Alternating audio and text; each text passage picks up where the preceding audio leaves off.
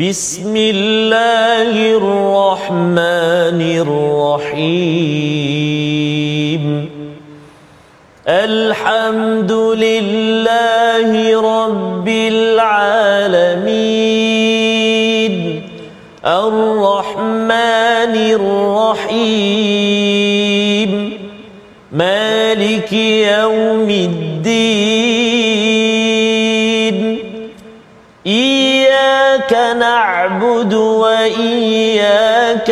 نستعين.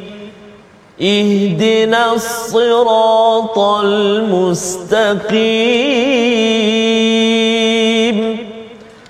صراط الذين أنعمت عليهم. غير المغضوب عليهم ولا الضالين.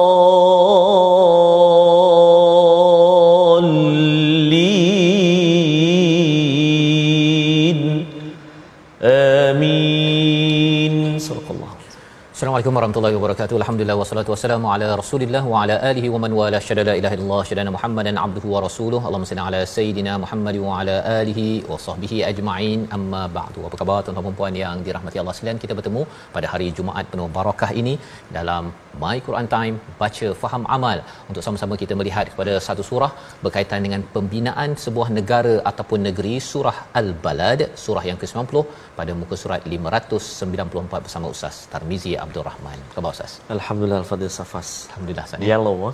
Yellow hari ini insya-Allah.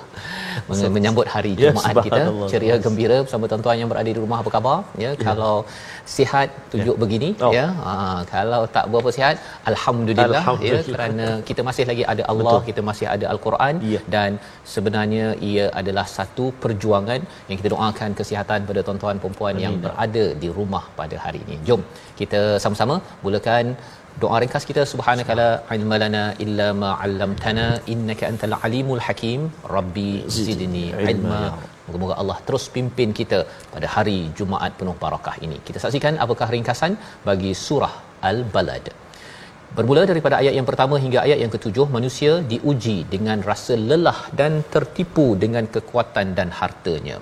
Seterusnya, pada ayat yang ke-8 hingga 20 sampai ke hujung surah ini, bercerita tentang permulaan ikhtiar dan jalan kejayaan bagi menggapai akhirat yang penuh dengan rahmat daripada Allah Subhanahu Wa Taala. Mari sama-sama tuan-tuan kita share bersama rakan-rakan pada hari Jumaat ini di hujung-hujung My Quran Time sekitar 10 halaman lagi kita lihat bagaimana kita menyayangi negara kita dengan panduan daripada surah Al-Balad ayat 1 hingga 10 bersama Al-Fadhil Ustaz Tarmizi. Terima kasih Al-Fadhil Ustaz Fazrul. Bismillahirrahmanirrahim. Assalamualaikum warahmatullahi wabarakatuh.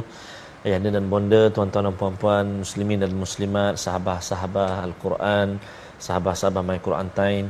Kita sama doakan moga-moga pertemuan kita di penghulu segala hari ini Allah Subhanahu Wa Taala limpahkan dengan penuh rahmat dan kasih sayang Allah Subhanahu Wa Taala menjadikan keluarga kita eh, keluarga Al-Quran merawat jiwa kita yang kundah gulana sekarang ini barangkali eh, moga-moga Al-Quran terus bertakhta di hati kita diberi kekuatan kepada kita dengan kekuatan kemuliaan Al-Quran. Amin ya rabbal alamin.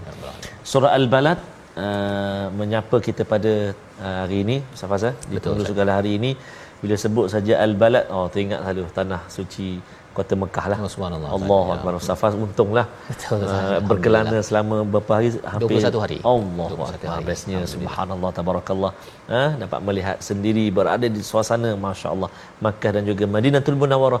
Moga-moga ibu-ibu ayah sekalian kita sama-sama doa. Moga-moga sampai satu hari nanti giliran kita Amin. untuk jejakkan kaki Ustaz Faz mm-hmm. di bumi Makkah Madinah Mun- Al-Munawwarah. Amin ya rabbal alamin. Kita mulakan bacaan kita uh, surah Al-Balad uh, ayat yang pertama sehingga ayat yang ke-10 untuk permulaan ini insya-Allah taala.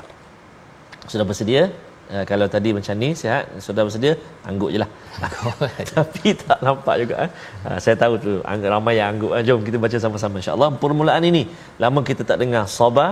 Jom kita baca tanda kerinduan kita ke bumi Makkah Al-Mukarramah dan juga Madinatul Munawwarah 1 hingga 10 murattal sabar insya-Allah. أعوذ بالله من الشيطان الرجيم. بسم الله الرحمن الرحيم.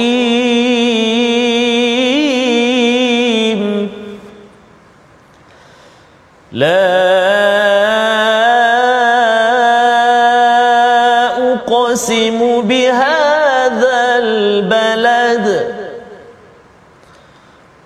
وأنت حل بهذا البلد ووالد وما ولد. لقد خلقنا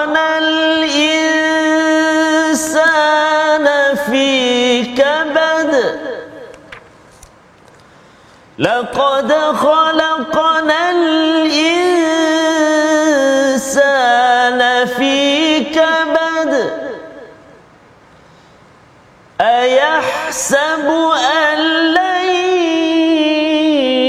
يقدر عليه أحد؟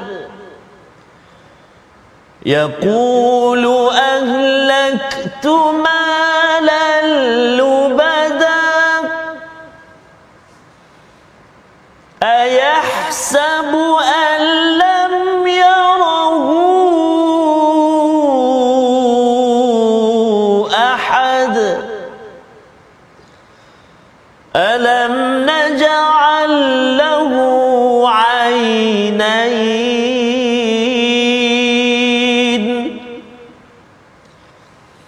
ولسانا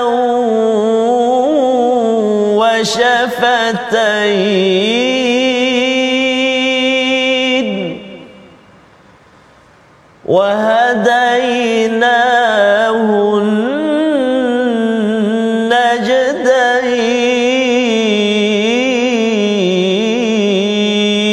النجدين صدق الله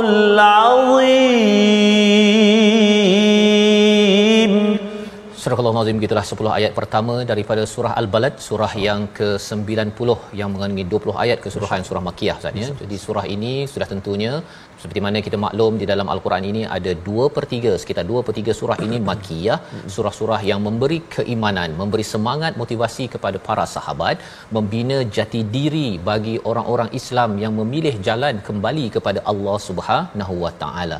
Selain daripada itu surah-surah Makkiyah ini menjelaskan akhlak Ustaz ya.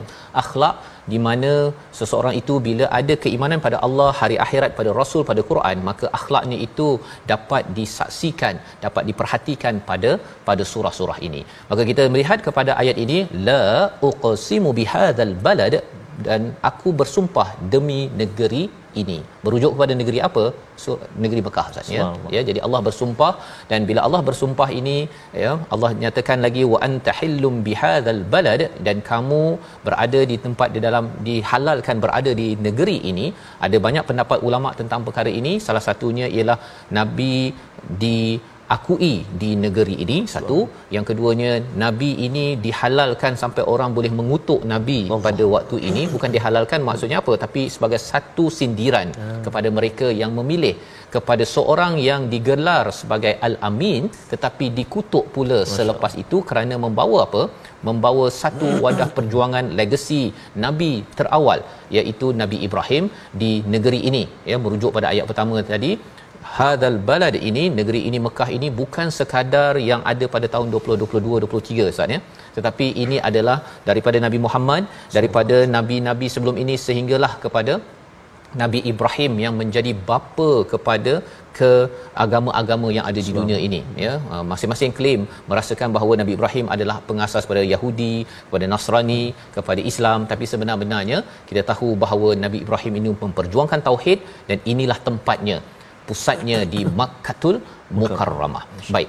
Wa walidun wa ma walad sudah tentunya tempat ini ada kaitan dengan demi bapa dan anak-anak yang lahir keturunan demi keturunan pada waktu ini. Jadi Allah bersumpah dengan negara kerana negara mempunyai fungsi yang tersendiri iaitu membawa kepada Tuhan pada ayat pertama ini. Itu sebabnya Allah bersumpah yang mulianya itu kerana membawa kepada Tuhan bukan membawa kepada lawan hmm. ataupun tuan-puan pada manusia. Ya bukan membawa ideologi masing-masing. Dan pada ayat nombor dua itu bahawa sebuah negara itu ada ada peraturan-peraturan. Ya ada tata cara pengendalian. Bukan sekadar boleh dihalal haram begitu sahaja. Dan sebenarnya negara itu adalah tempat membina generasi demi generasi yang saling berkait bukannya yang saling ber, bermusuh antara satu sama lain. Maka Allah bersumpah dengan tiga perkara ini kerana Allah nak membawakan satu senario jawabul qasam ya jawapan kepada uh, sumpah-sumpah ini kalau negara ya kedaulatannya itu dijaga untuk melahirkan generasi yang baik dengan tata susila dengan membawa kepada Allah Subhanahu Wa Taala Allah menyatakan hakikat tentang manusia laqad khalaqnal insana fi kabad ya telah kami jadikan manusia ini uh, dalam kesusahan. Kalau dalam surah At-Tin Ustaz hmm. yang kita akan baca nanti ialah laqad khalaqnal insana fi ahsani taqwim. ya manusia telah diciptakan sebaik-baik kejadian. Kita pun rasa oh dah baik kan? Hmm. tetapi mengapa di dalam ayat ini Allah nyatakan kabad apa maksud kabad Kabat ini kesusahan yang dilalui daripada alam kepada alam yang lain. Ini yang dinyatakan oleh Imam Sa'di ya dalam tafsirnya menyatakan kabat ini kesusahan bagi setiap manusia ini daripada alam uh, roh lagi Ustaz ya. Roh okeylah ya tapi bila dah masuk kepada uh, alam rahim yeah. ya dia nak uh, ber, ber, apa bertanding Betul. siapa yang dapat Betul. sampai kepada ovum dan kemudian dia akan uh, daripada sperma pergi pada ovum kepada embrio dan sebagainya dan kemudian keluar ke dunia penuh dengan kesusahan. Allah. Ya ada kepayahan. Bukannya tiba tiba je keluar uh-huh. dunia senyum ketawa. Uh-huh. tak ada uh-huh. ya? Dengan tangisan. Tetapi tangisan itulah yang yang dirindui oleh seorang ibu oleh seorang ayah pada waktu itu. Baik.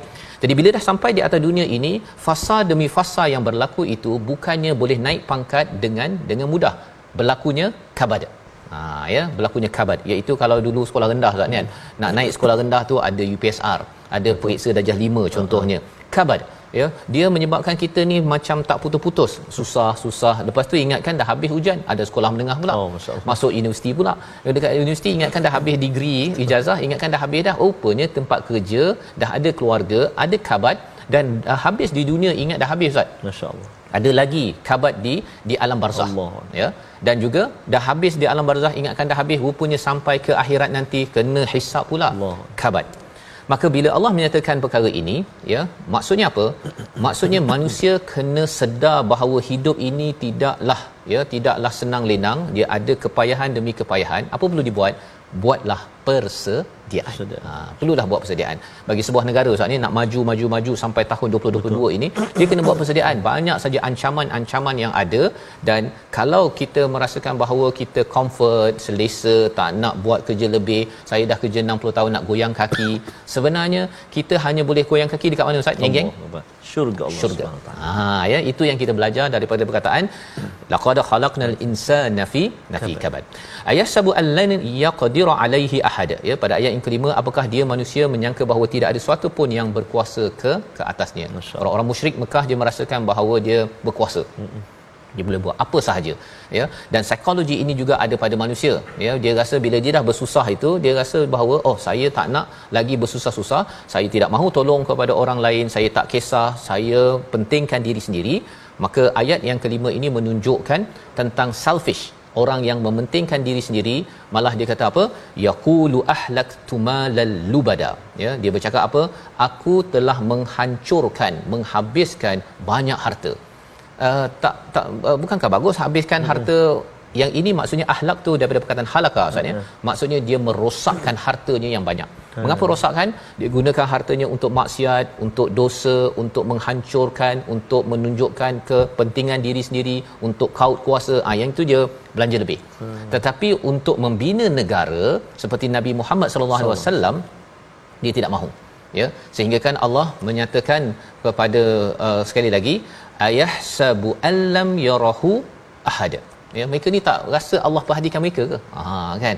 Dia tak rasa ke bahawa sebenarnya ayat yang ketujuh apakah dia menyangka bahawa tidak ada sesuatu pun yang melihatnya? Bila dia buat apa saja saatnya dia guna harta dia untuk uh, rasuah orang. Bila dia rasa nakkan penyokong dia bagi lagi rasuah. Dia rasa macam Tuhan tak tengok maka mai Allah bawakan. Ha ya. Allah bawakan ayat yang ke-8 9 10 sebagai bukti yang amat dekat dalam hidup kita untuk memastikan sila buat pilihan terbaik jangan sembrono menggunakan nikmat yang Allah kurniakan. Ayat yang ke-8 hingga ayat yang ke-10 silakan Ustaz. terima kasih kepada Ustaz Fazrul. Kita tuan-tuan dan puan-puan ibu-ibu ayah-ayah yang dikasihi Allah Subhanahu Wa Taala. Kita nak ulang bacaan kita ayat 8 9 dan 10 Uh, mari kita ulang baca sama-sama. Kalau kita perhatikan ayat 8 9 10 ni di akhir ayat itu mungkin boleh kongsikan tuan-tuan dan puan-puan ibu sekalian apakah nama hukum dia uh, ainain wa syafatain naj uh, wa hadainahun najdain. Hujung-hujung setiap ayat tu apakah nama hukum mat dia eh? boleh kongsikan dekat ruangan Facebook eh? Jom kita baca sama-sama insyaallah. A'udzubillahi minasyaitonirrajim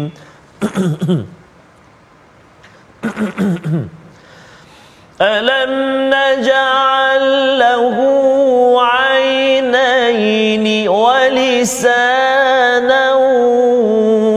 وشفتين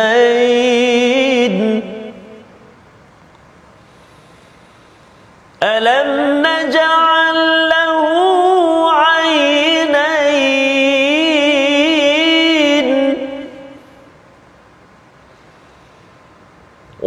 ولسانا وشفتين.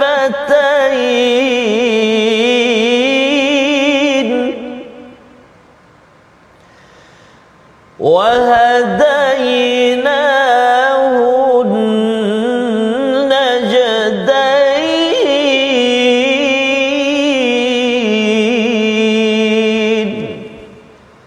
صدق الله العظيم Surah Al-Nazim ayat yang ke-8 Allah menyatakan bukankah kami telah menjadikan untuknya sepasang mata. Pada ayat yang ke-9 Allah menyatakan dan lidah dan sepasang bibir. Dan pada ayat yang ke-10 wahadainahun najdain dan kami menunjukkannya dua jalan. Rupanya ayat 8 9 10 ni Ustaz ni semua dua-dua dua. Ada satu je, lidah. Lidah satu lah ya. Ha, jangan lidah bercabang. Okey baik. Jadi apakah yang special? Apakah yang istimewa dalam ayat alam naj'al lahu ainain? Bila bercakap tentang naj'al maksudnya Allah ciptakan ada fungsi perlu kita perhatikan mata kita ini ada fungsi satu ialah dua Ustaz ya Allah cakap dua bukan satu so, mata ini dia berfungsi salah satunya untuk kita melihat secara secara uh, stereo Stereo. iaitu kita boleh melihat uh, uh, ruang mm-hmm. dan lebih daripada itu ialah mata ini dia tak boleh macam telinga Ustaz ya hmm. mata ini dia boleh tengok kat sana sambil tu dia boleh nampak ke sana hmm. berbanding dengan telinga ini kita hanya boleh teng- dengar Betul. satu perkara pada satu masa yang sama itu sebabnya kalau kita minum kopi tu pun oh, walaupun bising-bising-bising hmm. kita hanya dengar satu sahaja hmm. kalau dengar Quran time orang bercakap sebelah tengok kita pilih yang mana. Nak dengar mesej daripada Quran time ataupun kita kita dengar orang sebelah nyanyi dangdut contohnya kan? Jadi mata Allah suruh perhatikan ya. Dan yang keduanya pada ayat yang 9 adalah lidah dan dua bibir apa yang istimewanya kalau ada lidah ya tak ada bibir ustaz Allah. ustaz memang pakarlah bahagian sini kan kalau orang tak ada bibir ustaz Ha-ha. apa kesan bila dia baca Quran oh subhanallah sudah pasti dia akan memberi kesan kepada huruf-huruf yang melibatkan rongga bibir lah Ha, fa. Fa. ma Ha. waw macam mana sebut waw kan au betul kan walladhi contoh kan fa amma ha, kan Mhm. nun ha, contohnya Ha, ha. Jadi itu ketika baca Quran Ustaz ya, Betul, kalau orang tu makan kan Oh. tak ada bibir Ustaz. Ya. Masya-Allah. Cuba bayangkanlah kalau makan lidah ada, eh, gigi ada, bibir tak ada Ustaz. Oh, lain macam tu dia punya ni. Jadi kecantikan seseorang ya ianya berfungsi juga untuk kita bercakap ya dengan jelas uh, juga membaca al-Quran. Ini adalah satu nikmat daripada Allah. Mata dan juga dua bibir ini ia bukan sekadar letak bibir saja Ustaz ya, sekadar hiasan, dia ada fungsi. Ada fungsi untuk kita berlisan dengan lisan yang terbaik.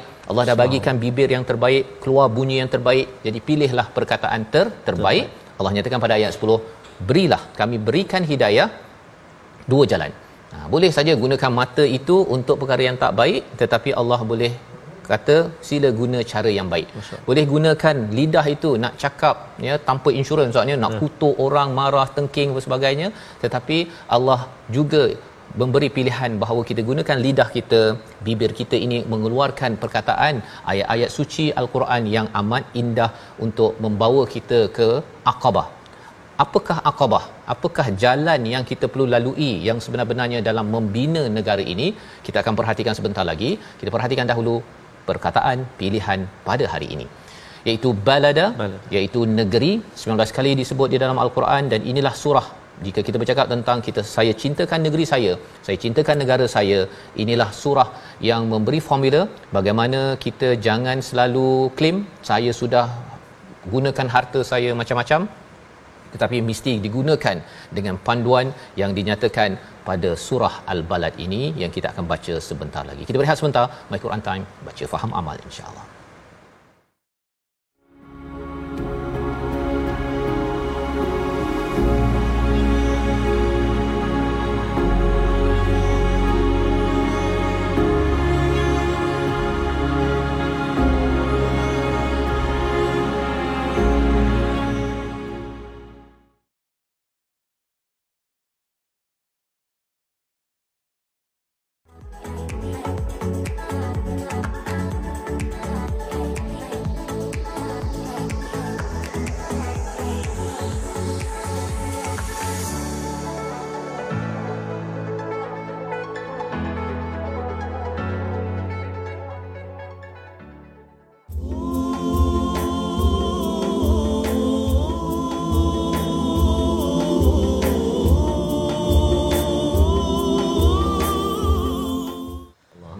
Ya sebenarnya uh, apabila kita bercakap tentang perjuangan Nabi sallallahu alaihi wasallam inilah perjuangan yang disampaikan dalam surah al-balad. Membina negara. Nabi bukannya nak menghancurkan negara Ustaz ya? Ada orang-orang musyrik kata ini sahaja nak kacau ni kan? Kita dah stabil nak mengacau. Bukan. Ya Nabi ingin memastikan kumpulan-kumpulan mereka yang berhak diberi kan haknya dan orang-orang yang melanggar hak itu perlu di diuruskan dengan cara yang terbaik. Jadi mari sama-sama kita baca Quran dengan semangat untuk untuk kita berikan haknya yang tertentu dalam masa yang sama kita membawa kefahamannya itu memperjuangkan hak mereka yang kurang bernasib baik. Bersama Ustaz Tarmizi. Terima kasih kepada Ustaz Fazrul, tuan-tuan dan puan-puan, ibu-ibu, ayah, sahabat Al-Quran yang dikasihi Allah Subhanahu Wa Taala sekalian. Seperti biasa, sebelum kita mengorak langkah untuk bacaan yang kedua, kita nak melihat seketika apakah ruangan tajwid ataupun perkongsian ulang kaji tajwid kita uh, pada hari ini untuk kita sama-sama memperkemaskan uh, bacaan Al-Quran kita insya-Allah taala. Ayuh kita saksikan iaitulah menyempurnakan hukum madlin uh, dalam tiga ayat di atas. Ha, maka inilah jawapan bagi soalan yang kita kongsikan tadi. Apakah nama mat itu ha, iaitu nama dia madlin. Ha, kan? Iaitu ayat yang ke-8 ayat yang ke-9 ayat yang ke-10 terima kasih kepada sahabat-sahabat tuan-tuan dan puan-puan yang berkongsikan jawapan di ruangan komen. Subhanallah masyaallah tabarakallah. Jadi boleh baca madlin dua harakat atau empat atau enam harakat. Contoh. A'udzubillahi minasyaitonirrajim ألم نجعل له عينين ولسانا وشفتين وهديناه النجدين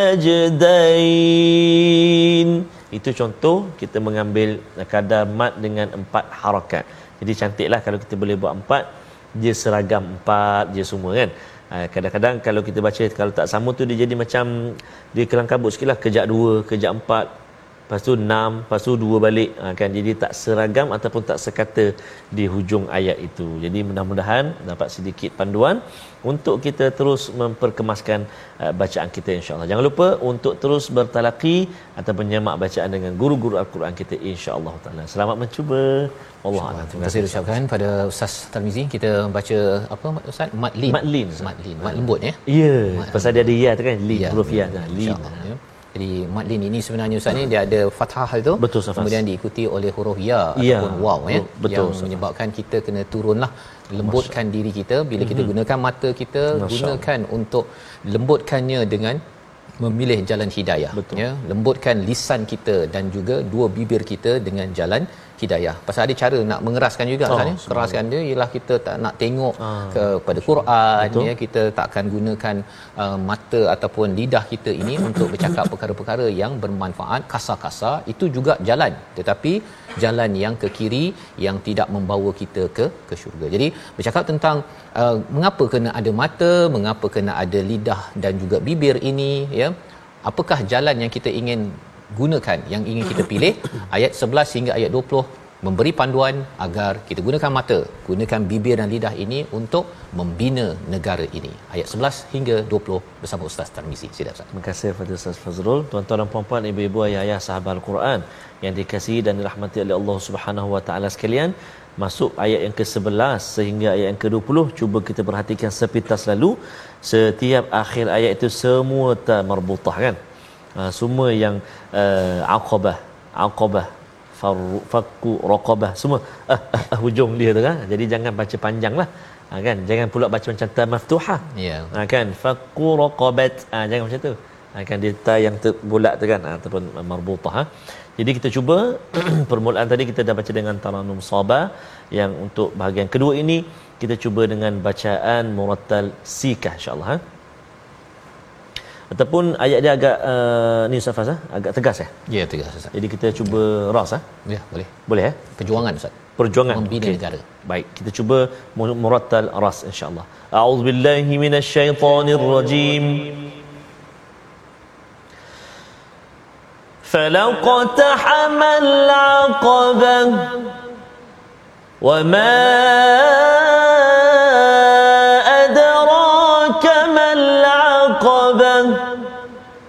فك رقبة أو إطعام في يوم ذي مسغبة. يتيما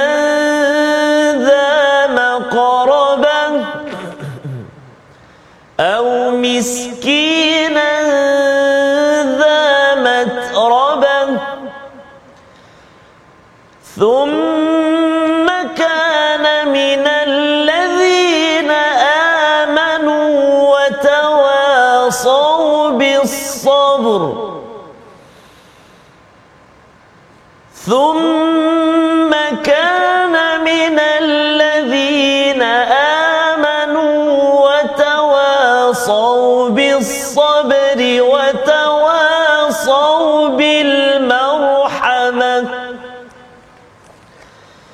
أولئك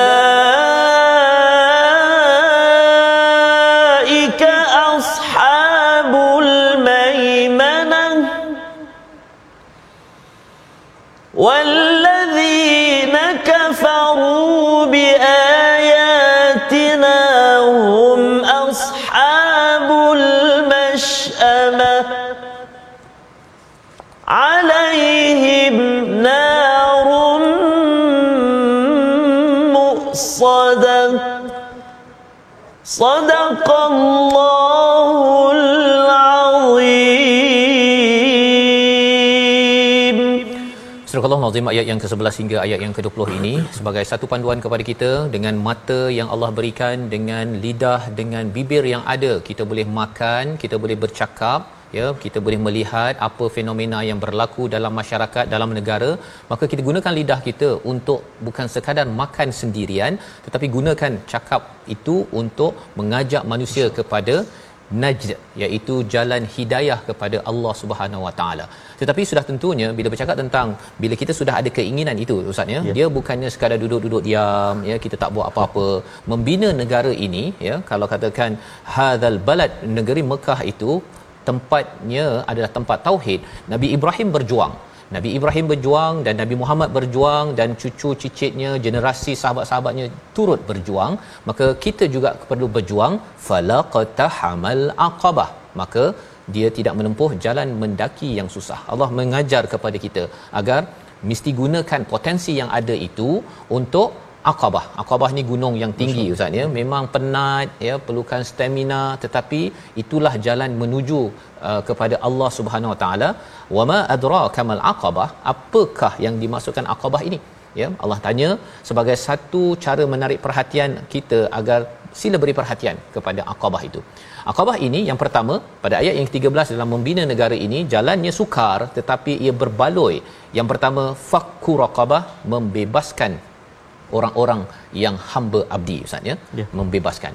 Zaman sekarang ini mungkin tak ada hamba abdi yang zaman dahulu tetapi hamba kepada hutang yang dikejar oleh alung yang di teba cat merah yang ditarik kereta perkara-perkara tersebut yang menyebabkan berantakan sebuah rumah tangga masyarakat. Maka ini kumpulan pertama yang perlu diberi diberi perhatian ya. Mereka yang raqabah yang di dihenya ataupun di uh, yang berhutang dalam dalam kehidupan. Itu kumpulan pertama kumpulan kedua yang perlu kita beri perhatian yang perlu diperjuangkan dalam membina negara ini au ilta'amu fi yaumin dhi masghabah iaitu memberi makan pada hari lapar Ustaz. Masyaallah. Masghabah ini maksudnya kebulu ya langsung tak ada makanan dan perkara ini kita kena faham bahawa mungkin ada yang kata Malaysia mana ada kebulu ya tetapi kalau katakan seseorang itu tidak ada pekerjaan 3 4 bulan tidak ada pekerjaan hanya kalau sebelum ini saya ada buat program Ustaz ya hmm. yang katanya satu Maggi itu di, uh, dikongsi oleh uh, beberapa orang termasuk oh. ibu ayah masyaallah Maggi Maggi dengan sebiji telur ya kita rasakan bahawa negara ini ada ke orang begitu tetapi rupa-rupanya Allah kata memang ada dalam sebuah negara ini maka bagi orang yang sedang mendaki akabah ya yang berusaha bersungguh-sungguh menggunakan potensi membina negara akan memberi makan perkara ini. Persoalannya ialah macam mana kita nak tahu mereka ada ke tidak ada? Maka kita kena bekerjasama dengan pihak-pihak yang ada data ya bagi peringkat sesebuah masyarakat. Itu yang kedua. Yang ketiga yatiman dha maqrabah ya. Perjuangan bagi membina negara ini adalah kepada anak-anak yatim maksudnya anak yatim maksudnya kematian bapa. Maka mereka ini siapa yang perlu perjuangkan? The maqrabah. Keluarga terdekat. Ya. Biasanya orang kata anak yatim ala bagi je lah rumah anak yatim. Itu bukan kaedah membina negara. Bila kita bercakap tentang kita bagi cepat-cepat kepada rumah anak yatim maka itulah sebenarnya tempat untuk kita merosakkan sesebuah negara kerana kita semuanya outsource kita bagi saja pada jabatan kebajikan masyarakat bagi saja pada persatuan dan kalau ia diuruskan dengan cara yang terbaik alhamdulillah tetapi rupa-rupanya ustaznya hmm. yang diperlukan oleh anak-anak ini bukan sekadar Betul. makan apa hmm. makan kenduri uh, dijemput majlis yeah. uh, apa hmm. cukur jambul hmm. bukan sekadar itu tetapi mereka memerlukan figura ayah dan juga pendidikan dan juga sokongan emosi kadang-kadang cikgu pun yeah. tak berapa kisah pasal anak yatim Ustaz. Allah tak kisah Betul. ya maksudnya apa kalau waktu raya tu dia bagi baju raya je uh-huh. dia tak kisah pun uh, tanya tentang macam mana raya uh-huh. ya macam mana jiran boleh membantu kalau katakan anak yang mungkin uh, ramai uh-huh. perkara-perkara tersebut adalah perjuangan bagi sebuah negara dan kumpulan pertama yang perlu dididik memahami surah ini minimum adalah makrabah ahli keluarga Ustaz ya. Ahli keluarga. Kalau ayah meninggal maksudnya uh, ada anak, maksudnya keluarga si ayah itu perlu menjaga si anak. Betul. Kan? Ataupun kita melihat kepada qaryah setempat untuk memberi perhatian. Tapi ia memerlukan data, memerlukan ke uh, keselarian dalam kita menguruskan kumpulan yang ketiga ini. Pada ayat yang keempat au miskinan dza matrabah, kumpulan miskin the matramah ini maksudnya daripada debu Ustaz ya. The matramah ni maksudnya sampai mereka tidak ada perlindungan, homeless lah lebih kurang. Kumpulan-kumpulan ini adalah kumpulan yang perlu diperjuangkan oleh sebuah negara. Bukan dihalau, bukan diherdik ataupun kalau katakan dibersihkan tapi mereka ini tidak diberikan bantuan secara berkala sehingga mereka bangkit balik. Melaksanakan empat perkara ini ada cabaran, itu sebabnya ayat yang ke-17 dan 18 adalah satu ayat yang memberi semangat kepada kita keep it up melaksanakan empat perkara ini ya perlu disambung dengan ayat ke-17 kita baca ayat 17 dan 18 memahami perjuangan membina negara yang kita cintai bersama Ustaz Tamizi. Terima kasih kepada Ustaz Fazrul, tuan-tuan dan puan-puan, ibu-ibu, ayah-ayah sahabat Al-Quran. Kita nak pasak kembali ayat yang ke-17 dan juga uh, ayat yang ke-18. Uh, subhanallah ada kalimah uh, ashabul maimanah dekat situ apakah yang dimaksudkan sekejap lagi akan dikongsikan kita baca dulu ayat 17 dan 18 a'udzubillahi minasyaitonirrajim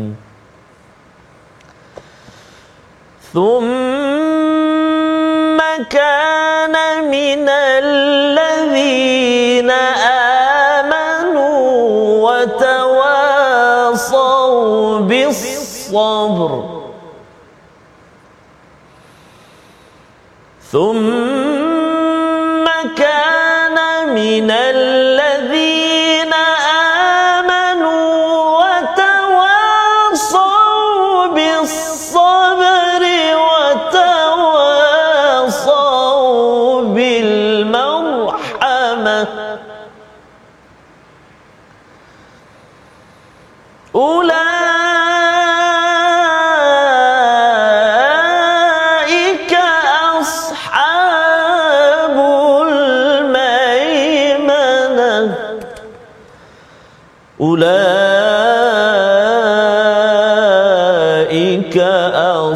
أصحاب الميمنة. صدق الله العظيم. Surah Al-Azim ayat yang ke-17 kemudian dia termasuk orang-orang yang beriman dan saling berpesan untuk bersabar dan saling berpesan untuk berkasih sayang. Tiga perkara dalam ayat ini Ustaz ya. Bercakap tentang Aqabah ini, mereka bantu kepada mereka yang uh, menjadi hamba hutang dan memberi makan ketika kebuluh dan membantu anak yatim dan juga orang miskin. Membuat perkara ini memerlukan pada apa? Iman Ustaz ya. Ya Allah nyatakan summa kana minal ladina amanu. Mereka buat perkara ini untuk membuktikan iman yang sebenar-benarnya. Bukan sekadar nak tolong kerana kerja NGO, kerana nak memenuhi masa, tetapi kerana iman yang pertama. Wa tawasau bis sabr. Ketika buat kerja-kerja ini ada banyak cabaran Ustaz. Masya-Allah. Kan apalah pula nak kisah anak yatim, nak bagi bantu orang pekerjaan, tak tak banyak kerja pula dia. Maka pada waktu itu kena menasihati dengan penuh kesabaran kepada orang yang nak tolong dan juga orang yang ditolong. Hmm. kan orang yang ditolong kepada anak yatim kepada ibu kepada ayah yang menguruskannya pak cik pak cik yang menguruskan si anak yatim tersebut. Perlu dinasihatkan untuk bersabar. Kerana apa? Kerana sabarnya ini akan membawa kita menjadi ashabul maimanah pada ayat yang ke-18. Mereka yang mendapat uh, catatan daripada tangan kanan Ustaz ya. Kita dah bincang ayat ini dalam surah al al-waqiah. Jadi kena sabar kena nasihati kepada mereka yang nak menolong dan juga mereka yang ditolong. Wa tawasau bil marhamah ini subhanallah ya. Nasihati dengan kasih sayang saya. Kasih sayang. Maksudnya orang kaya pada waktu itu kalau perlu dia menyelesaikan hutang bagi kebanyakan orang yang ada dia bantu ya ataupun dia bayar zakat sebanyak mungkin agar zakat boleh membantu kumpulan yang uh, raqabah tadi ustaz ya yang pertama. Ataupun orang-orang yang uh, mungkin ada kemampuan untuk me, me, menaja kepada rumah uh, kepada bukan rumah tetapi kepada individu anak yatim ataupun kepada orang miskin ataupun mungkin juga kepada mereka yang tak ada makan ustaz ya. Buat package-package makanan ya kupon agar orang-orang yang mungkin tak cukup gaji ini diberi bantuan ini boleh dibuat oleh pihak kerajaan tetapi juga oleh pihak-pihak kalau masa PKP ustaz ya yang letak dekat gerobok makanan itu itu adalah aktiviti marhamah. Aktiviti marhamah. Kalau tidak dengan perasaan kasih sayang, kita merasakan bahawa harta saya, harta saya, saya dah banyak habiskan dah. Ya, dia boleh habis dekat beli kereta Ustaz sampai 5 6 juta Allah. Tapi nak bagi bantuan kepada anak yatim yang boleh membawa kita lebih ke syurga itu, uh, dia rasakan bahawa Ya. 5 60 ribu uh-huh. pun dia berkira-kira. Itu perkara yang perlu diberi perhatian bagi tuan-tuan yang mungkin yang banyak uh, sumber pendapatan ataupun sumber keuangan.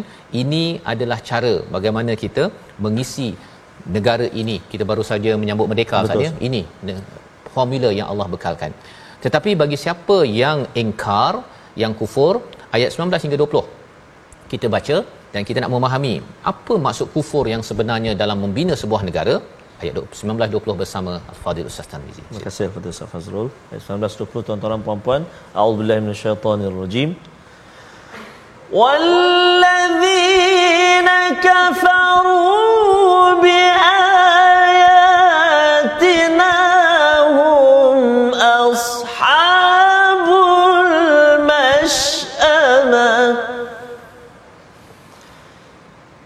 عليهم